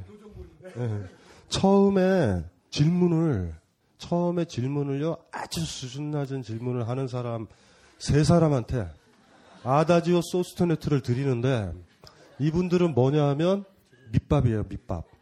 그러니까 이렇게 질문해도 되는구나. 제가 수준은 생각할 거예요. 그러니까 아주 낮아야 돼요. 아주 그냥, 이건 그냥 저질 질문이에요. 대신 장난으로 하면 안 돼요. 아주 진지한 저질 질문 있죠? 그런 것들을 하시는 분한테는, 한 권씩. 저자 사인. 예. 왜 그분들이 진짜 필요해요. 왜냐면 지금 다들 고상을 떨거든요. 이거 쇼스타코비치, 베토벤 이거 어떻게 뭘 질문하지? 뭐 이럴 거니까. 예. 그 장송곡이요. 첫 번째. 예. 3번. 예. 2악장. 3번 들을 때요. 선생님 이렇게 눈을 감고 들었더니 아, 뭔가 이렇게 뭐가 떠오를 것 같은 영화 장면이 있었어요. 무슨 그런데 그 어울리는 영화 무슨 어떤 장면 같은 건데 그 떠올리려고 했던 게 뭔지 대신 알려주세요. 아 죄송해요 저질이라. 네 점쟁이가 아니어서 이거 질문이 내 마음을 알아주잖아요. 그렇죠. 너무 수준 높은 질문이에요. 이런 거는 절대 책이 안 가요. 절대. 네. 여기 저는 이 책 온 게 그 어느 인문학자의 크래싱 읽기라고 써. 인문학자 아니에요, 저는. 아, 인문주의자의. 예. 근데 사실 요즘 음악이 사실 정확히 말하면 주로 이미지에 가진 감정을 이렇게 보조자로 계속 사용하고 있는데, 그러니까 사실 저는 인문주의로 물어보면 까뮤가 말한 것처럼 어떤 부모가 죽었을 때 슬픈 감정이 안 드는 그런 느낌 있잖아요. 근데 꼭 음악이 요즘 음악들이 되게 접근하기 힘든 게 클래식이 이런 감정을 받고 이렇게 들어야 되고 이렇게 거의 막 가르치듯이 하기 때문에 좀 접근하기 힘든데 그런 게 아니고 정말 순수하게 느끼기 위해서는 그런 걸 없어야 되지만 마치 그렇게 들으면 되게 천박하다고 말하는 게 되게 많은데 그런 거에 대해서 어떻게 생각하실지 좀 여쭤보고 싶습니다. 그렇게 들으면 천박하다고 얘기하는 사람들이 나쁜 사람들이죠. 그 사람들이 천박한 거죠. 예. 그렇게 얘기하는 사람들이 천박한 거고요. 아까도 얘기했지만은 음악은 이제 너무 많이 생각하면 안 돼요. 그냥 가슴으로 들어야 되는데, 이렇게 영화 보다가 귀에 싹 들어오는 선율도 있고, 길거리 가다가, 요즘은 너무 그게 아쉬운데, 요즘 사람들이 전부 차를 타고 다니니까 길거리 레코드 가게들이 없어졌잖아요. 서점도 다 없어지고. 근데 예전에는 레코드 가게 앞을 지나가다 이렇게 들리는 음악들, 저는 거기서 많이 건졌거든요. 좋은 걸 많이 그런 게 지금 없어졌잖아요. 근데 어떤 순간에 이렇게 자기 귀로 타고 들어오는 음악이 있어요. 그럼 좋다라고 느끼잖아요. 아, 이 음악이 참 좋다라고 느꼈으면은 그 다음에 필요한 건 뭐냐면은 개인의 열정과 의지예요. 내가 지금 좋다라고 느낀 저 음악을 더 들어봐야 되겠다. 이 2단계인데 이게 2단계로 가는 사람들이 거의 없어요. 그거는 그 개개인의 문제이기도 하고 우리가 살고 있는 지금 이 사회의 문제이기도 한 것 같아요. 그러니까 저는 그런 얘기를 많이 하거든요. 음악을 들으려면 뭐가 필요하냐. 하나는 개인의 의지와 열정, 이런 개인적 측면이고요. 또 하나는 시간과 돈이 필요해요. 이건 사회적 측면이죠. 그죠? 이건 시간과 돈이 필요합니다. 그 오늘 이거보다 더 좋은 오디오를 우리가 들으려고 해도 돈이 들어가는 거고, 음반 이거 한 장, 이거 저는 1980년대 후반에 그 제가 한참 미쳐서 책에 썼는데 음반을 사 모을 때 이 소련의 멜로디아라는, 멜로디아, 소련식 발음으로 멜로디아라고 그러죠. 거기서 나온 그 60장짜리 전집이 있습니다. 이 굉장히 당시로선 비쌌거든요. 근데 그냥 질른 거예요, 그걸. 당시로서는 한 달 월급이 다 들어가는 건데, 자, 이렇게 자기 돈을 써야 됩니다. 근데 좋으면요, 음악을 진짜 좋아하게 되면 쓰게 돼요. 쓰게 됩니다. 그래서 집에서 마누라한테 쫓겨나기도 하고, 이렇게 됩니다. 그러니까 이렇게 자기가 그 여러 가지 현실적인 매력, 이런 걸 자꾸 따지면 음악 듣기가 어려워지고, 그 다음에 이제 음악을 듣는, 우리나라에서 음악을 듣는 사람들의 문화라는 게 제가 볼 때는 굉장히 허영에 사로잡혀서 듣는 사람들이 많아요. 예, 그, 저는 이제 직업이 이제 음악 담당 기자다 보니까 콘서트홀 가면 그런 사람들 정말 많이 봅니다. 예, 많이 보는데 다행히 우리한테는 음반이 있잖아요. 15,000원짜리. 그 다음에 라디오가 있잖아요. FM 라디오가 있고. 그 다음에 컴퓨터에서 들을 수 있죠. 들을 수 있어요. 근데 들을 수 있는데 여러분들이 못 듣기도 하고 안 듣기도 하는 거예요. 못 듣는 거는 지금 우리가 살고 있는 이 삶이 그래요. 힘들잖아요. 삶이 괴로워서 음악을 듣는다고 어떤 사람은 말하지만 삶이 정말 괴로우면 음악 못 듣습니다, 여러분. 못 들어요. 살만 해야 듣는 거예요. 근데 우리가 지금 사실은 멀쩡하게 살고 있지만 살만 하지 않잖아요. 겉으로는 멀쩡해 보이지만 살만 하지 않잖아요. 저도 마찬가지고요. 예.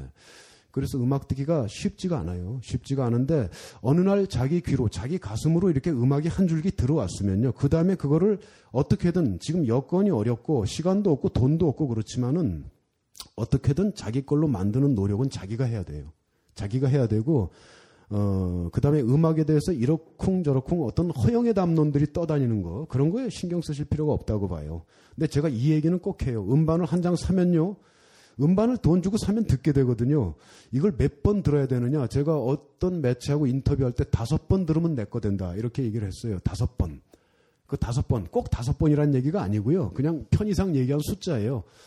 아까 이 5번을 저는 80년대 초반에 논장서점, 세종문화회관 뒤에 있던 조그만 사회과학 서점, 이거 음반 가게에서 산 게 아니고요. 처음에 카세트 테이프로 200번을 들었다 그랬잖아요. 제가 음악을 듣고 싶은데 이게 표제에 혁명이라고 써 있잖아요. 혁명. 그래서 그때 80대 초반에 20대 청년의 눈에 그 혁명이 얼마나 강렬하게 들어옵니까? 근데 쇼스타코비치는 이 곡에 대해서 혁명이라고 말한 적이 한 번도 없어요. 그거는 분명히 해둡시다, 여러분. 그건 일본의 출판업자들이 그냥 그렇게 붙인 거예요. 판을 팔라고.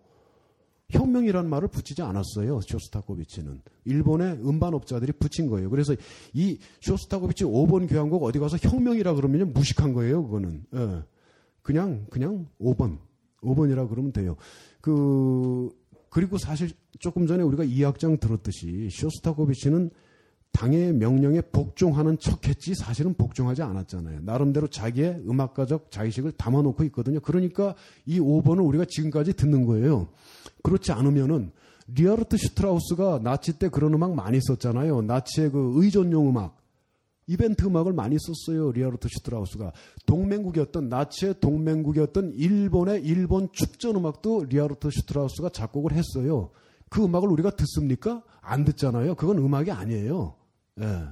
근데 5번은 음악이잖아요. 우리가 듣잖아요. 왜? 쇼스타코비치의 목소리가 들어가 있기 때문에 듣는 거예요. 근데 그 목소리가 좀 숨어 있잖아요. 그거를 찾아서 우리가 듣는 거죠.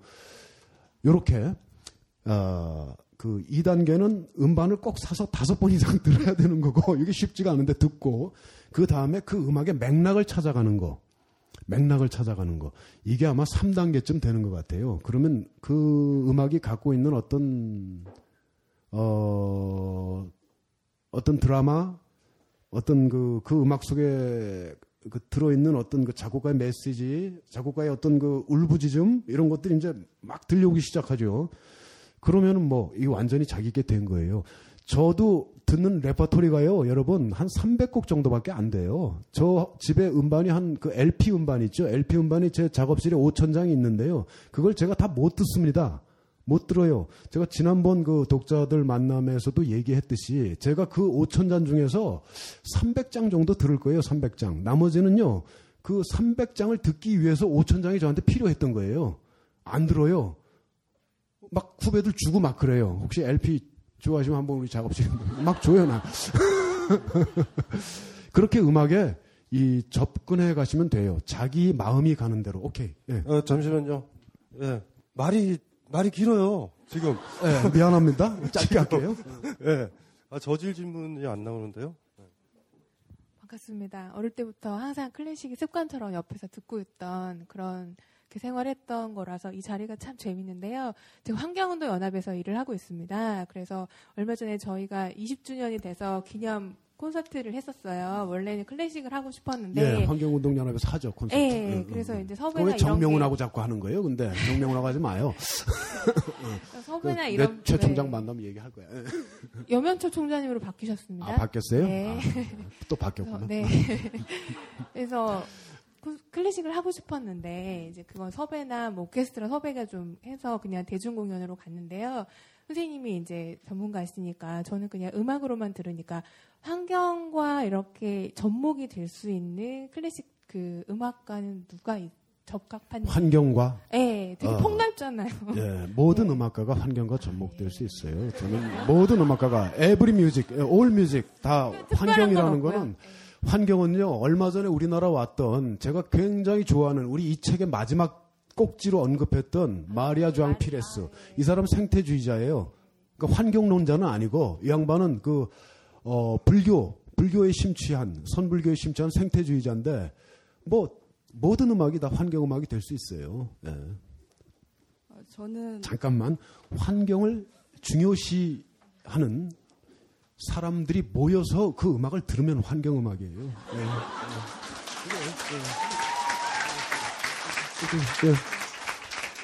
저는 클래식을 잘 모르는데요. 나도 처음에 몰랐어요.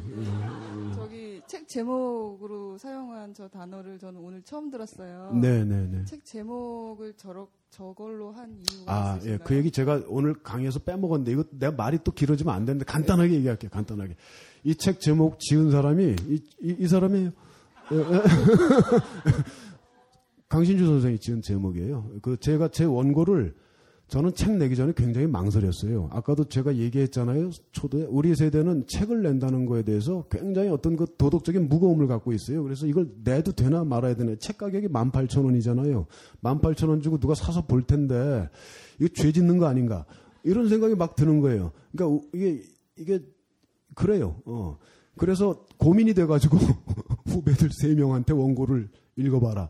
그러니까 2명은 이제 그 음악계 쪽에 있는 후배들이고요. 1명은 이제 서울시향에 있는 후배고 또 1명은 이제 그 음반사 EMI에 부장을 하는 후배고 또 강 선생이 읽었어요. 3사람이 읽고서 뭐 격려를 해주더라고요. 내도 괜찮습니다라고. 그래서 내게 됐는데 마지막에 제가 이제 저한테 어떤 예감이 있었냐면은 이 책의 제목은 철학자 강신주가 지을 수 있다.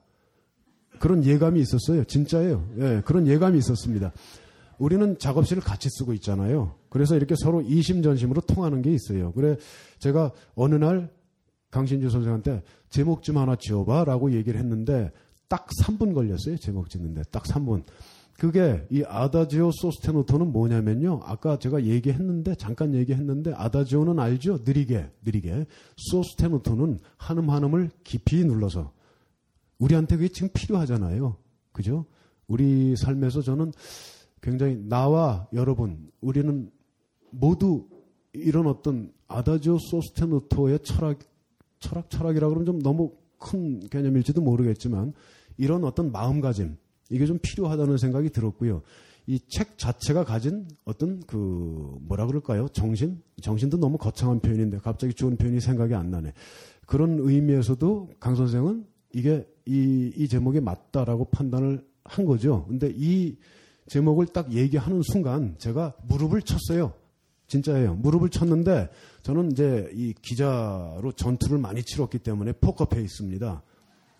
속으로 무릎을 쳤어요. 겉으로는 뭐라 그랬냐면은 겉으로는 그래 뭐 나쁘진 않은 것 같네. 그런 뜻이에요. 아다지오 소스테노토 느리게 한음 한음을 깊게 눌러서 예, 이런 뜻입니다. 예. 네, 안녕하세요. 네, 궁금한 게 있는데 클래식을 왜 들어야 되는지 이유가 없죠. 그냥 듣는 거죠. 제가 덧붙이고 싶은 게 음악이 종류가 많잖아요. 가사가 있는 노래 이제 제가 와닿고 이러는 게 있잖아요. 제가 이제 듣는 생각이 대중가요가 이제 좀 싫어질 때가 있었어요. 그래서 내가 좋아하는 음악을 막 찾아 듣는데 흔히 말하는 아이돌 음악 있잖아요. 저런 노래 왜 부를까? 왜 좋아하지? 이랬는데 막 렐론 100위 하고 막 이런 게 많은 사람들이 좋아하니까 100위를 하고 1위 안에 들고 이러잖아요. 누군가 그걸 많은 사람들이 좋아한다라고 생각하시는 거죠? 아니, 그런 게 있는데 그런 게 있는데 클래식 질문 까먹었다. 편하게 그냥 삼촌한테 얘기하듯이 편하게. 네, 그래서 그 이제 남들이 다 듣는 교양이 쌓아보자 뭐 베토벤도 뭐 찾아보고 막 이러는데도 그냥 이게 베토벤이구나 이게 말게 되더라고요. 이게 뭔가 선생님께 말하신 것처럼 이렇게 안 빠지게 되는 거 있잖아요. 가요는 뭐 가요나 내가 좋아하는 음악들을 리스트 들으면은. 뉴에지 음악이 들어도 뭔가 마음 편안해지고 좋은데 교양 음악, 아니, 클래식 음악을 듣게 되면은 그게 불편해요. 불편하다. 예.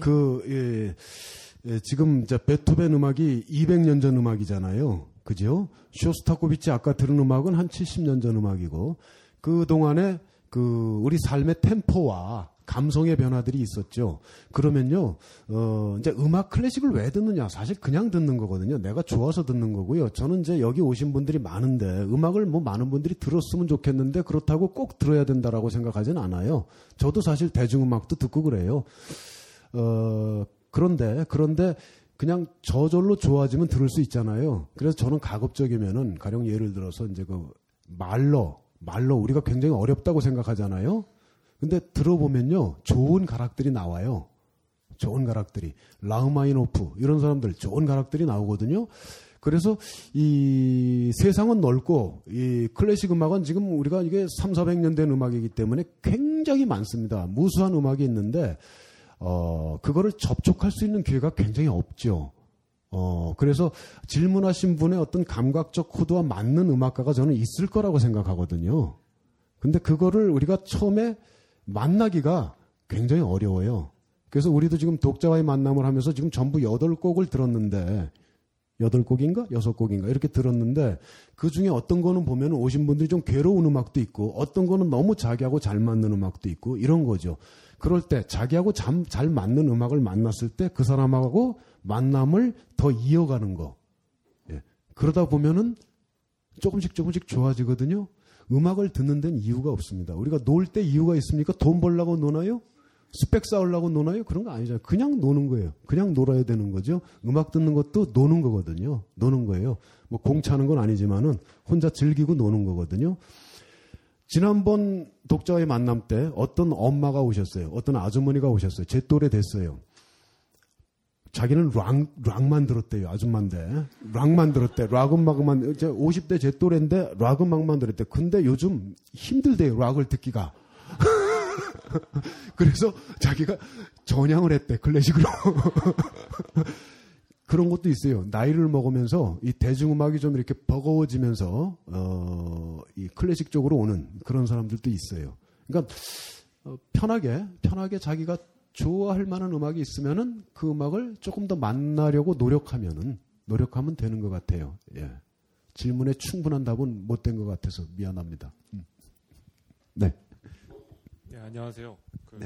황상 씨의 음악 듣기를 되게 좋아했었는데 지금은 좀 환경상 음악을 자주 접할 수 없게 됐습니다. 근데 그 기자님께서도 젊었을 때 만약에 음악을 듣지 못하게 되는 상황이 막 자신한테 막 찾아오면 그 상황을 어떻게 극복하셨는지 좀 궁금합니다. 견뎌야죠. 만약에 물리적으로 음악을 들을 수가 없다. 그럼 견디는 수밖에 없는 거죠. 근데 이 음악을 아예 들을 수 없는 거하고 음악을 듣기가 힘든 상황인 거하고는 좀 차이가 있잖아요. 저는 이 음악을 듣기가 오히려 조금 힘들어야 음악을 향한 욕구가 더 강렬해진다라고 생각을 하거든요. 여러분 소설가 송영 씨라고 있어요. 송영이라고 소설가 있죠.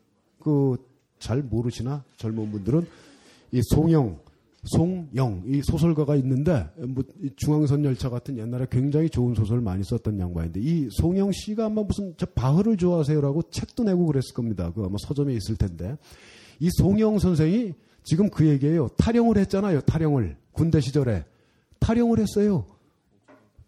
군대에서는 음악을 들을 수가 없잖아요. 예, 군인이에요? 아, 오케이. 내가 지금 안 보여가지고 이게 빛이 역광이어서 안 보여. 아, 군인이구나. 그 송영 씨가 그래서 제대를 어디서 했냐면요, 남한산성에서 했어요. 탈영을 그 양반이 왜 했느냐? 음악이 너무 듣고 싶어가지고. 음악이 듣고 싶어가지고 탈영을 해가지고 이 양반이 청량역에서 내려가지고요. 청량역에 그 헌병들이 있어요. 그 싹싹 피해가지고 어디로 갔냐면 명동으로 갔습니다. 명동에 가서 음악 감상실에서 바하를 들으면서 울던 사람이에요. 그리고 바로 며칠 있다 체포돼가지고 다시. 그래서 영창에서 제대로 했어요. 그 양반이. 예. 근데 저 같으면 못 그래요. 그 굉장한 낭만주의자인 거죠. 정말 지독한 낭만주의자인 거죠. 저 같으면 못 합니다. 예, 저 같으면 그냥 참았을 거예요. 근데 조금 견디세요. 군대 얼마나 남았어요? 몇 개월? 7개월? 그러고 나서 7개월 있다가 나와서 음악을 들으면요. 정말 기쁠 거예요. 조금만 참으세요. 예. 네, 건투를 빕니다. 예. 충성. 저기 그냥 나라를 잘 지키세요. 무슨 음악이? 잠깐만요. 예, 여기 예. 저 어릴 때 클래식 듣다가 한 20년 지나서 요즘에 다시 듣게 됐거든요. 근데 클래식 하면은 되게 막 몇백 년 전에 오래된 음악들이잖아요. 그래갖고 얼마 전에 이제 경기 시향인가 어디 저거를 들었었는데 거기 지휘자의 스승님이 만든 곡이래요. 그래갖고 꿈을 꾸고서 그 이미지를 가지고 곡을 만들었는데 제가 들으니까 이거는 꿈속의 음악이라기보단 좀 정신분열 같은 음악인가요? 도저히 이해를 할 수가 없었어요. 그래서 클래식이라고 하는 게 우리가 그냥 생각을 하면 되게 옛날 그냥 거를 지금 와서는 계속 연주자가 바뀌어서 계속 연주를 하는 건데 그게 아니고 지금도 뭔가 새로운 음악이 계속 나오고 있는 건지. 나오고 있죠. 계속해서 그 각 대학 작곡과의 교수들이 작곡가가 얼마나 많습니까? 음대가 있는 데마다 다 있잖아요. 거기 교수들이 5-6명, 6명씩 있어요. 그분들이 계속 작곡을 합니다. 근데 연주가 안 되죠. 연주가 되는 게 뭐 진은숙 정도? 연주가 거의 안 됩니다. 진은숙도 아마 독일에서 그 뭐 마예베어 상이나 이런 그런 상을 받고 유명해지지 않았으면 연주가 안 됐겠죠. 현대 음악이 연주가 안 되는 것은 상업주의의 문제도 있겠고요. 공연을 준비하는 공연 제작사들, 기획사들이 사람들이 표를 팔아야 되잖아요. 표를 팔아야 되니까 그 사람들이 관심이 없는 음악을 연주하지 않는 측면도 하나 있고요. 또 하나의 측면은 현대 음악의 엘리트주의. 이것도 문제라고 저는 봐요. 이건 뭐 이쪽으로 얘기 가면 너무 길어지거든요. 이 쇤베르크에 대해서 아도르노는 굉장히 옹호를 하고 있지만 이 쇤베르크는요, 자, 현대 음악이 엘리트주의로 가는데 아주 혁혁한 역할을 한 사람입니다, 여러분. 그래서 저는 쇤베르크에 대해서 굉장히 불편한 측면이 있습니다. 그 얘기 가면 굉장히 길어지거든요. 그러니까 시간 없으니까 여기서 줄이겠습니다. 예. 안녕하세요. 저는 가끔 배경 지식 없이 새로운 그 음악 같은 거 들었을 때 제가 느꼈던 그 기분하고 나중에 이제 그 음악에 대해서 배경 지식을 좀 알아보니까 제가 느꼈던 감정하고 전혀 다른 작가의 의도와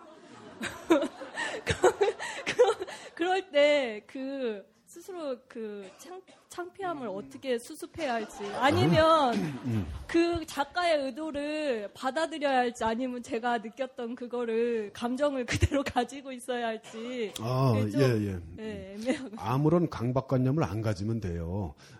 근데 저는 궁극적으로 항상 제가 그 얘기하는데 자기가 어떠한 처음에 그 이미지와 어떠한 이 감각적 반응으로 음악을 받아들였든지 간에 궁극적으로는 작가의 의도로 가게 된다라고 저는 믿고 있는 편이에요. 음악이라는 건요, 세요. 결국 음악이 이겨요. 우리가 어떻게 그거에 대해서 주관적으로 받아들이든지 간에 자꾸 듣다 보면은 그 베토벤이 그 음악에서 얘기하고자 했던 거, 슈베르트가 얘기하고자 했던 거, 슈베르트 됐습니다. 그냥 요 얘기는 제가 또 시작하면은 얘기를 또 시작하면 베토벤하고 슈베르트를 또 비교하면서 얘기하기 시작하면 이게 또 한 시간 가버리거든요. 제가 자제할게요. 자제하는데 결국에는 아, 그만 얘기해요. 작곡가로 가게 돼 있어요. 황상민 교수 온단 말이에요. 자, 마지막으로 이제 우리 마지막이고요. 우리 왈츠를 들어야 되니까 마지막 고등학생이 여기 구석에서 질문을 하나 하고 싶어요. 아, 예, 우리 고등학생, 고교생. 네. 베토벤을.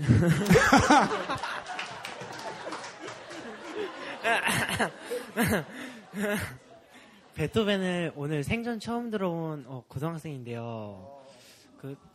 좀 좋은 추억이 됐길 바래요. 저희 같은 좀 고등학생은 좀 수험 공부도 해야 되고 여러 가지로 클래식을 접할 기회가 흔하지가 않은데 좀 어떻게 접근하는 편이 좀 더 편할지 좀 물어보고 싶습니다. 아, 이거 참 제일 어려운 질문이에요. 예, 지금 오늘 나온 질문 가운데 제가 대답하기 제일 난감한 질문이 저 질문인데. 고등학생은 어떻게 해야 클래식을 쉽게 접할 수 있겠느냐. 아, 진짜 제가 대답하기 어려운 질문입니다, 여러분. 제가 이제 질문에 사실은 건성건성 생각나는 데 대답하는 게 아니거든요. 그래도 좀 생각을 하고 대답하는 건데, 지금 우리 저 친구한테는 이게 굉장히 중요한 질문이죠. 근데 지금 제가 딱 부러지게 이겁니다라고 말하기가 참 어려워요. 이해를 해주세요. 어떤 상황인지 내가 알거든. 나도 겪었으니까. 근데 이것만 알고 계세요. 고등학교를 졸업하면 세상이 달라질 것 같죠? 지금 힘들죠? 대학 가면은 확 달라질 것 같죠? 안 달라져요. 자, 이 공부 열심히 하세요. 예,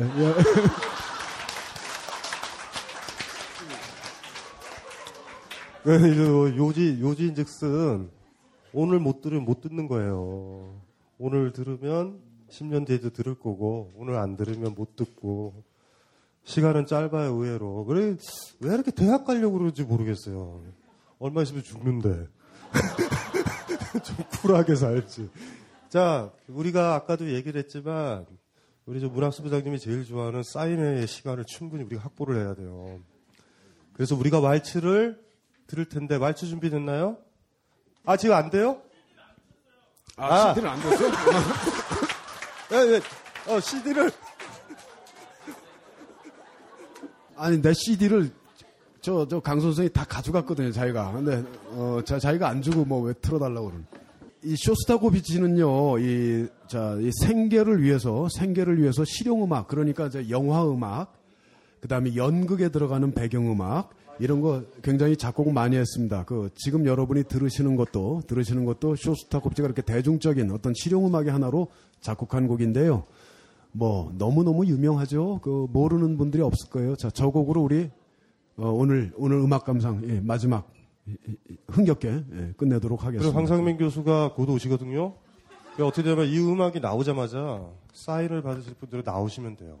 그리고 이거 왈츠라서 막 움직였어도 돼요. 분위기가 되니까 저 음악이 딱 움직이지 마자 박수 한번 치시고요. 오늘 이제 만나는 거. 사실 황상현 교수만 안 왔으면 한 11시, 12시까지 한번 가보자. 예전에 우리 다상담할 때 기억나시죠? 7시 반서부터 1시까지 하잖아요, 우리는. 우리는 모든 질문을 다 받고 끝내는데, 예, 왜 안식년인데 안 쉬시고 자꾸 돌아다니시는지 잘 모르겠어요. 예, 시작하죠.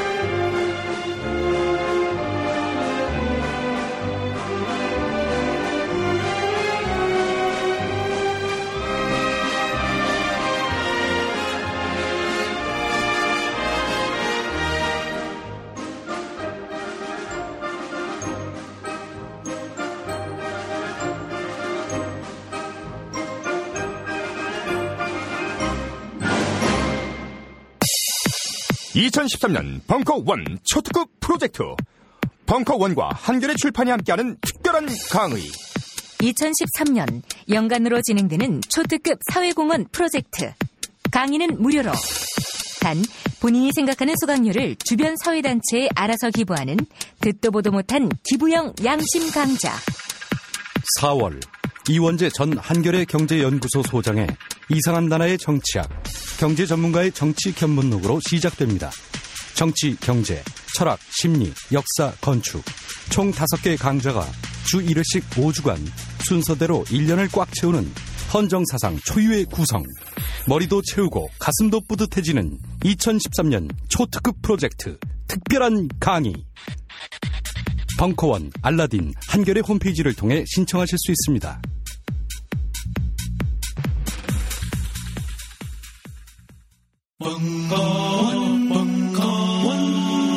벙커원 라디오